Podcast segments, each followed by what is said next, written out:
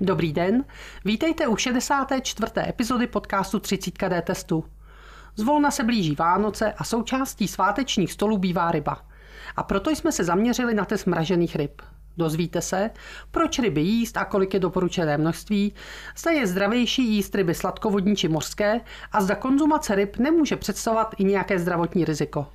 Řekneme si, kolik masa jsme v testech ryb našli, kolik je v nich tuku i zda neobsahují škodlivé chemikálie. Povídat si budu s Honzou Maryškou, naším specialistou na potraviny, který pro vás test mražených ryb zajistil. Já jsem Eda Heksová, ředitelka D-testu a budu se ptát za vás. Ahoj Honzo. Ahoj Edo, zdravím tebe, zdravím všechny posluchače.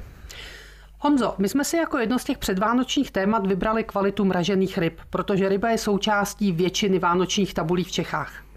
Než se ale dostaneme k samotnému testu, tak se pojďme podívat na ty ryby jako takové. Proč by se vůbec měly pravidelně jíst? Konzumace ryb se doporučuje, protože ryby obsahují výživově zajímavý rybí tuk s obsahem omega-3 mastných kyselin. Omega-3 mastné kyseliny jsou jedny z esenciálních látek, které člověk musí přijímat z okolního prostředí a konkrétně v českém jídelníčku omega-3 mastné kyseliny z běžné stravy příliš nepřijímáme, proto je pro nás konzumace ryb skutečně důležitá. A je nějaké doporučené množství, nebo kolik bych toho měla sníst, abych si ty 3 omega mastné kyseliny správně doplňovala? V podstatě se dá říct, že každý evropský stát má své výživové doporučení, kolik by se mělo jíst ryb. V České republice platí, že by to měly být zhruba 2 porce týdně, které se dají vyčíslit na 400 gramů rybího masa týdně. V přepočtu na počet týdnů v roce to vychází na zhruba 17 až 20 kilo rybího masa ročně. A tady se dostáváme do velkého problému, protože česká realita je výrazně nižší. A jaká? 5,6 kilogramů na osobu a na rok. To znamená, jsme někde zhruba na čtvrtině toho, co bychom měli sníst. A ještě je taková paradoxní situace, že Česko jako tradiční země rybníkářství s vlastní produkcí sladkovodních ryb je těmi sladkovodními rybami poměrně málo živená, protože z těch 5,6 na ty naše sladkovodní ryby přichází asi jenom 1,5 kilogramu. A je to vůbec rozdíl, jestli jíme ryby mořské nebo sladkovodní a v jaké úpravě? A teď se neptám teda na recept, ale spíš se ptám, jestli je jedno, jestli jíme ryby čerstvé, mražené nebo třeba v konzervě. S ohledem na tu výživovou hodnotu je to vlastně lhostejné, jestli ta ryba je z konzervy, zmražená nebo čerstvá, protože důležitý je tuk a ten se při těch úpravách příliš nedegraduje, takže z tohoto ohledu můžeme preferovat to, co nám chutná a vlastně to platí pro ty ryby sladkovodní nebo mořské. Je sice pravda, že třeba v Čechách se chová kapr, který má tučnější maso než většina nebo řada mořských ryb, takže by mohl být vhodnější. Ale na druhou stranu existuje celá řada tučných mořských ryb, které poslouží stejně dobře, takže tady skutečně záleží spíš na těch chuťových preferencích. A my jsme se opakovaně věnovali i jistým rizikům, které by mohla přinášet nadměrná konzumace ryb. A tím myslím třeba nějaký zvýšený obsah těžkých kovů, pesticidů nebo nějakých dalších látek. O jaké látky jde a při té běžné konzumaci představují riziko? Tak opravdu musím říct, že konzumace ryb není bez rizika, ale v největší míře jsou ohroženy těhotné ženy. Ryby z chemického hlediska jsou problematické zejména obsahem těžkých kovů.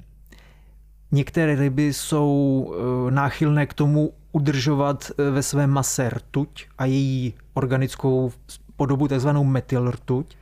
A ryby z některých oblastí jsou zatížené dioxiny.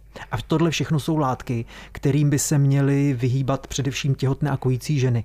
Proto, když vidíme nějaké doporučení, která ryba by se ze zdravotních důvodů neměla konzumovat, tak se to doporučení týká především těhotných kojících žen a je to právě z důvodu obsahu těžkých kovů, dioxinů a třeba té schopnosti akumulovat rtuť. No a potom vedle té vnější kontaminace, která do těch ryb přichází z vnějšku, z toho jejich prostředí, tady potom ještě hrozí ještě mikrobiální riziko, když ryba není úplně čerstvá a nebo není úplně dobře tepelně zpracovaná, tak u ní přichází třeba pravděpodobnost výskytu listerií, které jsou taky pro ty těhotné velmi nebezpečné.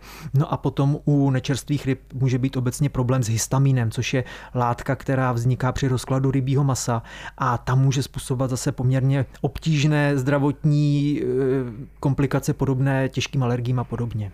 A dalo by se to nějak shrnout, jak se těm komplikacím vyhnout? Například jíst jenom nějaký druh ryb nebo naopak některému druhu se vyloženě vyhnout? Existují bezpečnostní doporučení v některých státech a například švýcarské doporučení je v tomhle velmi inspirativní a to říká, týká se těhotných žen a říká, že těhotné ženy by měly jíst 2 porce ryb týdně a jenom 1 z těch porcí by měla být tučná ryba. Tučná ryba to je například losos, makrela, sardinka nebo sleď. A ty tučné ryby, které se konzumují, by neměly pocházet z Baltského moře. Protože když bychom se podívali na to, jak jsou jednotlivé oceány zamořeny, tak bohužel Baltské moře je jedno z nejhorších, například co se týče výskytu dioxinu. Proto Švýcaři těhotným ženám doporučují nekonzumovat tučné ryby z Baltského moře a je to právě kvůli těm nežádoucím látkám. Já bych tady trošku navázala ještě na ty oblasti, ze kterých ryby konzumovat nebo nekonzumovat. Je nějaký rozdíl i třeba z pohledu oceánu, třeba atlantický versus tichý, nebo říká se, a já nevím, jestli je to městská legenda, nebo jestli na tom něco je, že třeba ryby z ústí velkých, zejména asijských řek, jsou právě plné chemie a neměly by se konzumovat vůbec. Dalo by se to nějak shrnout, co ano, co ne? Svoji logiku to, co jsi řekla, určitě má. Můžeme předpokládat, že v ústí řek, zejména v té Asii, bude zvýšená koncentrace nežádoucích látek, protože do řek ústí kanalizace z měst, z průmyslových závodů a samozřejmě nevíme, jak důkladně se tam čistí odpadní voda. Takže svoji logiku to má. Nicméně my jsme se zatím bohužel k rybám, které by pocházely z těchto míst, v našich testech nedostali. Ale samozřejmě se o to snažíme a máme to určitě v plánu. Když se podívám na výsledky našich testů a dám si do souvislosti nálezy nežádoucích látek s tím, odkud ta ryba pochází, tak mezi různými částmi Atlantského nebo Tichého oceánu nevidím až tak velké rozdíly. Týká se to třeba testů mražených lososů, kteří byli z různě, buď to od Aljašky nebo od Ruska, ve srovnání s mořskými štikami, které zase pocházely z Atlantského oceánu, od afrického nebo amerického pobřeží, tak tam se neukázalo, že by se ta jejich bezpečnost nějak zásadně lišila. Ale když si vzpomenu na naše historické výsledky, tak třeba v testu sardinek se jednoznačně ukázalo, že sardinky ulovené právě v Baltském moři obsahovaly víc dioxinů než sardinky pocházející z jiné části Atlantského oceánu. A jak já jako spotřebitel poznám, odkud ta ryba je? Je třeba povinnost výrobců, nevím, na konzervu to uvést, no ale jak je to v případě třeba té chlazené nebo mražené ryby? Dá se to poznat poměrně jednoduše, protože uvést, odkud ryba pochází a jakým způsobem byla získána, je jedna z povinností při tvorbě etiket a týká se to prodeje rybích konzerv, týká se to prodeje chlazených i mražených ryb. Takže na etiketě najdeme informaci, jestli byla ryba odchována nebo odlovena a v případě odlovu najdeme i číslo oblasti, kde k tomu lovu došlo. To číslo oblasti má standardizovaný formát, je to zkrátka FAO a potom číselný kód konkrétního zeměpisného místa. A můžu doporučit například nákupnímu průvodci k testu mražených ryb jsme dali mapku, kde se ty jednotlivé kódy na světové mapě nacházejí. A dalo by se tedy říct, že je lepší kupovat ryby ze sádek než ryby divoké, nebo naopak? To je poměrně složitá otázka, protože hodně záleží na tom, kde ty sádky leží. Když testujeme divoké ryby, tak opravdu ty nežádoucí látky u nich nepředstavují problém. Pravděpodobně se nežádoucí chemie v tom oceánu ještě dokáže tak dobře naředit, že se ani v těle dravých ryb ty látky neakumulují v takové míře, aby je laboratoř dokázala odhalit. Naproti tomu, kdyby se jednalo o nevhodně umístěnou sádku, tak je třeba jistá teoretická možnost, že se tam nežádoucí látky zakoncentrují a pak se to v těch rybách projeví. Ale bohužel zatím naše testy nám na tuto otázku nedávají jednoznačnou odpověď. Můžu ale třeba dát dobrou zprávu. Když jsme testovali farmové lososy, což je typicky sádková produkce rybího masa, tak jsme se tam zaměřili na nežádoucí látky a třeba i na zbytky nějakých léčiv a pesticidů. A v žádném z těch farmových lososů, ať pocházeli z různých částí světa, jsme na tyto látky nenarazili. Takže já osobně bych se ani sádkových, ani divokých ryb neobával, akorát tedy s výjimkou těch baltských sardinek nebo sledů, tam ten problém mohl být. A pojďme teď už k výsledkům toho našeho testu. My jsme testovali chemické látky v rybách, jak už si opakovaně řekl, ale co jsme tam vlastně hledali? Ten poslední test mražených ryb se zaměřil na 2 zástupce dravců. Byly to mořské štiky a lososy a jednalo se v drtivé míře o ryby ulovené ve světových oceánech. A v nežádoucích látkách jsme se zaměřili na těžké kovy, což je taková rybí klasika, dalo by se říct. A potom jsme se zaměřili na poly a perfluorované organické sloučeniny, které někdy můžeme znát pod zkratkou PFAS, anebo se jim také říká věčné chemikálie. Zjednodušeně řečeno, jsou to organické látky, které člověk uměle vyrábí, protože dokáží odpuzovat vodu, dá se z nich vyrobit nepřilnavý povrch pánve, nebo jsou to výborné hasící prostředky či vynikající lyžařské vosky. Ale tyto látky mají velmi nepříjemnou vlastnost, a to, že v nich existuje mimořádně silná chemická vazba, která znemožňuje, aby příroda ty látky samovolně rozložila. To znamená, že nám potom polyfluorované organické látky kolují v životním prostředí a samozřejmě se mohou dostat i do těl rostlin, následně do rybích těl a nakonec skončit u člověka. Proto jsme se tedy na ně zaměřili. A ty říkáš, že ty látky najdeme třeba na povrchu teflonových pánví, na lyžařských voscích, ale ta cesta do těla třeba lososa je poměrně dlouhá. Jak se ta látka tedy dostane? To je v oceánech v takové množství, že se dostane do ryb? Tak ta látka se do vody dostane jednoduše. PFAS se používají třeba jako impregnace nepromokavých sportovních oděvů. Při praní se jistá část těch látek vždycky dostane do odpadní vody. No a potom se z té odpadní vody dostane cestou přes řeky až do těch moří. Nás zajímalo, jestli už několik dekád trvající uvolňování těchto látek do moří ovlivnilo složení vody a eventuálně složení ryb.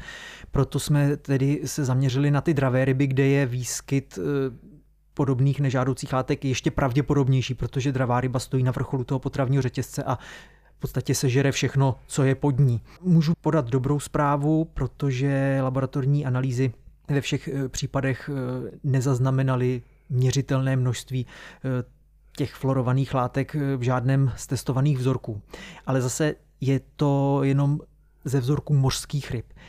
To, jak vypadá situace v sladkovodní produkci, v nějakých sádkách nebo z evropských řek, tak to jsme zatím nezkoumali a určitě by to bylo zajímavé se na to do budoucna také podívat.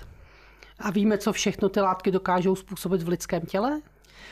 Nevíme to úplně přesně, protože těch polyfluorovaných organických látek existuje několik tisíc. Myslím si, že je to přes 4000 různých sloučenin a zdaleka ne všechny jsou zatím prozkoumány. Nicméně u těch, které se už prozkoumaly, vzniklo podezření, že by mohly narušovat například vývoj plodu nebo by mohly působit jako hormonální disruptory, to znamená, jedná se o látky představující reálné zdravotní riziko. A je to jeden z důvodů, proč třeba aktuálně legislativa jejich výskyt v rybách a obecně v živočišných produktech limituje. A je to i důvod, proč se vůbec pracuje na regulaci používání těch polyfluorovaných látek jako takových. Honzo, a ty jsi říkal, že do toho testu my jsme zařadili dravé ryby, jako je losos a mořská štika. Ale přeci jenom na českém štědrovečerním stole je velmi častý kapr. Proč jsme tam nezařadili kapra? No já bych byl určitě ten první, kdo by všema 10 hlasoval pro to, aby jsme kapra analyzovali taky. Ale bohužel tady narážíme na možnosti laboratoře dodat výsledky v určitém čase, protože ty analýzy dost dlouho trvají a z toho důvodu musíme nákup vzorku provést s dostatečným předstihem, který se pohybuje zhruba okolo 3 měsíců. A zkrátka dobře, když jsme nakupovali ryby pro tento konkrétní test, tak kapr ještě nebyl běžně dostupný, takže proto tam kapr nebyl. Tak a pojďme tedy k tomu testu. Co všechno jsme testovali? Jak se vůbec testuje kvalita ryb? Kvalita ryb má, alespoň v tom našem podání, už svoji poměrně jasnou podobu. Zajímá nás zejména obsah rybího masa. Zajímá nás obsah tuku tradičně. Zajímají nás nežádoucí látky a potom nás také zajímá dodržení deklarované hmotnosti, což je zvláště u mražených ryb poměrně důležité téma. Tak a tady se nemůžu než nezeptat. proč testujeme množství rybího masa v rybě? Co tam může být jiného? Může tam být voda. Když si představíme rybí filé, tak samozřejmě vidíme kus čistého rybího masa. Ale ono se do toho masa dá navázat ještě větší množství vody, než by to maso samo o sobě přirozeně do sebe navázalo. A proto je důležité měřit obsah rybího masa, který se měří formou chemické analýzy. Ta nejdřív zjistí obsah tuku, bílkovin a potom dalších chemických parametrů a z těchto hodnot vypočítá, jakému množství teoretického rybího masa daného rybího druhu ty naměřené hodnoty odpovídají. Takže se potom dostáváme třeba k výsledku, že konkrétní libové filé obsahuje třeba až 116% toho teoretického rybího masa a na druhou stranu jsou vyhovující i výsledky nad 90%. No a docela dobrou zprávou je, že v tom posledním testu mořských ryb se všechny ty otestované vzorky vešly právě do toho přijatelného rozmezí, takže v tomto ohledu jsme na žádné klamání zákazníků nenarazili. Tak já jsem si myslela, že když budeme hlídat hmotnost masa, že nám stačí tu rybu prostě zvážit, ale vidím, že to je daleko složitější problém. No s obsahem masa v rybě je to složitější, nicméně ani tu hmotnost umražených ryb nemůžeme vůbec podceňovat, protože to u nich taky může být vcelku problém. Když se mrazí ryby, tak se na jejich povrch obvykle nastříkává vrstva vody, která zmrzne v ledovou glazuru, která to rybí maso chrání před vysušováním. Je to poměrně prospěšná věc. Nicméně, když si potom rybu doma hodíme na pánev, tak nám z té glazury nic nezbyde. Z toho důvodu předpisy o označování říkají, že když se uvádí hmotnost mražených ryb s glazurou, tak se jako údaj o hmotnosti celého balení bere jenom údaj o hmotnosti čistého rybího masa bez ledu. A to je další z parametrů, který v našich testech mražených ryb kontrolujeme. V podstatě to vypadá tak, že laboratoř specializovaným postupem odstraní ledovou glazuru, pak se maso převáží a zjistí se, jestli skutečná hmotnost odpovídá tomu, co deklaruje obal. No bohužel v tom posledním testu mražených ryb jsme v tomto ohledu narazili na několik výrobků, které byly na hraně. S ohledem na nejistotu měření a vyhláškou tolerované odchylky to bylo stále ještě vyhovující, ale opět ta váha ukázala o něco méně, než deklaroval obal, takže jsme za tuto zkoušku museli rozdávat i dostatečné známky. No a co je to ostatní kategorie? Říkal jsi tuk, škodlivé látky. Pokud jde o tuk, tak jsme nenarazili na nic problematického, ale objevilo se spoustu zajímavých informací.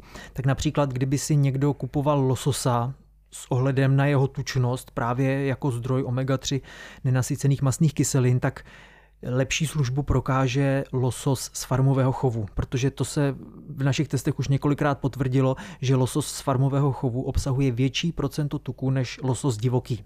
Je to dané tím, že divoký losos musí spoléhat na přirozeně se vyskytující stravu, kdežto ten farmový losos vždycky dostane najíst, takže může být o něco tučnější. Rozdíl mezi těmi druhy je poměrně významný. Divoký losos má zhruba 2% tučnosti, ten farmový může mít až 7%, což je už znát. No a docela zajímavé je i potvrzení toho, že losos svůj tuk ukládá pod kůží, takže kdybychom chtěli tučného lososa a vybrali si filet bez kůže, tak se o většinu toho tuku dobrovolně připravíme. A v podstatě takový losos bez kůže v tom našem posledním testu vykázal zhruba stejné hodnoty tučnosti jako mořská štika, která patří mezi netučné druhy.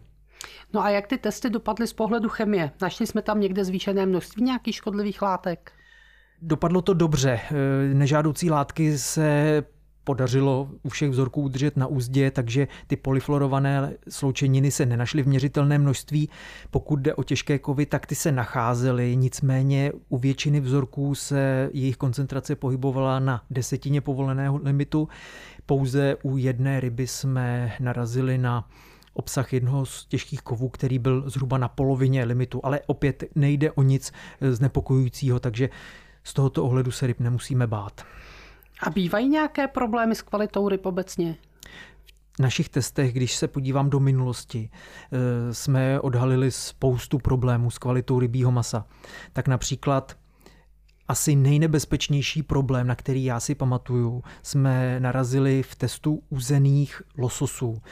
což je spíš lahůdka než ten klasický rybí výrobek, ale v jednom z uzených lososů se tehdy našly poměrně vysoké počty listerií, což je velmi nebezpečné. A zase by to bylo velmi nebezpečné, zejména pro ty těhotné a kojící ženy. Takže u těchto výrobků je potřeba dávat pozor a zvláště těm citlivým skupinám spotřebitelů bych rozhodně doporučoval konzumovat ryby důkladně tepelně opracované, to znamená uvařené, a naopak se vyhnout rybám jenom zauzeným, protože tam to tepelné ošetření není až tak důkladné. No a potom jsme narazili na spoustu jakostních problémů týkajících se zejména nedodržení deklarované hmotnosti, což byl případ tuňákových konzerv, kdy se ukázalo, že celá řada výrobců ten deklarovaný podíl masa drží skutečně na samotné hraně toho, co dovolují technické možnosti měření. Takže s připočtením nejistoty vážení se jednalo stále o vyhovující výsledek, ale vždycky ta váha ukázala o něco méně, než bylo deklarováno na konzervě. No a podobný problém s nedodržením váhy jsme pak objevili i v jednom z testů mražených ryb, tuším, že to byly mražené tresky, kdy se taky ukázalo, že to rybí maso váží méně, než deklaruje obal. Honzo, co by si dnes posluchačům na závěr poradil, pokud plánují na svůj štědrovečerní stůl koupit rybu? Tak v první řadě rozhodně schvaluji plán po večeře rybu, protože je to zdravé a výživově zajímavé. No a potom bych doporučil vybírat rybu podle svých chuťových preferencí. Je jedno, jestli to bude ryba mražená nebo chlazená. Opravdu se v těch našich testech neukázaly žádné významné kvalitativní rozdíly, pokud jde o výživové hodnoty nebo bezpečnost. Samozřejmě senzorická kvalita u chlazených ryb bývá větší než u těch mražených, ale tam záleží na tom, co kdo preferuje a jaké má možnosti. A touto dobrou radou se s vámi pro dnešek loučí Eda a Honza. Právě jste poslouchali podcast 30 dTestu, ve kterém jste se dozvěděli, že ryby jsou zdravé a doporučená dávka jsou zhruba 2 porce týdně. Není významný rozdíl, zda jde o rybu mořskou nebo sladkovodní. A i když jsou ryby jednoznačně zdravou potravinou, někteří spotřebitelé musí být při jejich výběru pozorní. Pokud chcete doplnit omega-3 mastné kyseliny lososem, vybírejte vždy filé z kůží, protože pod kůží je tuku nejvíc. Jestli vás zajímají výsledky našich testů nebo nákupní průvodci, podívejte se na náš web www.dtest.cz. Důležité odkazy vám opět připojíme pod podcast na našich stránkách. Pokud nám chcete něco vzkázat, kontaktujte nás na našem Facebooku nebo nám napište na e-mail dtest@dtest.cz. Příště se na vás těšíme na stejném místě opět i za týden a povídat si budeme o tom, jak na reklamace a vracení vánočních dárků.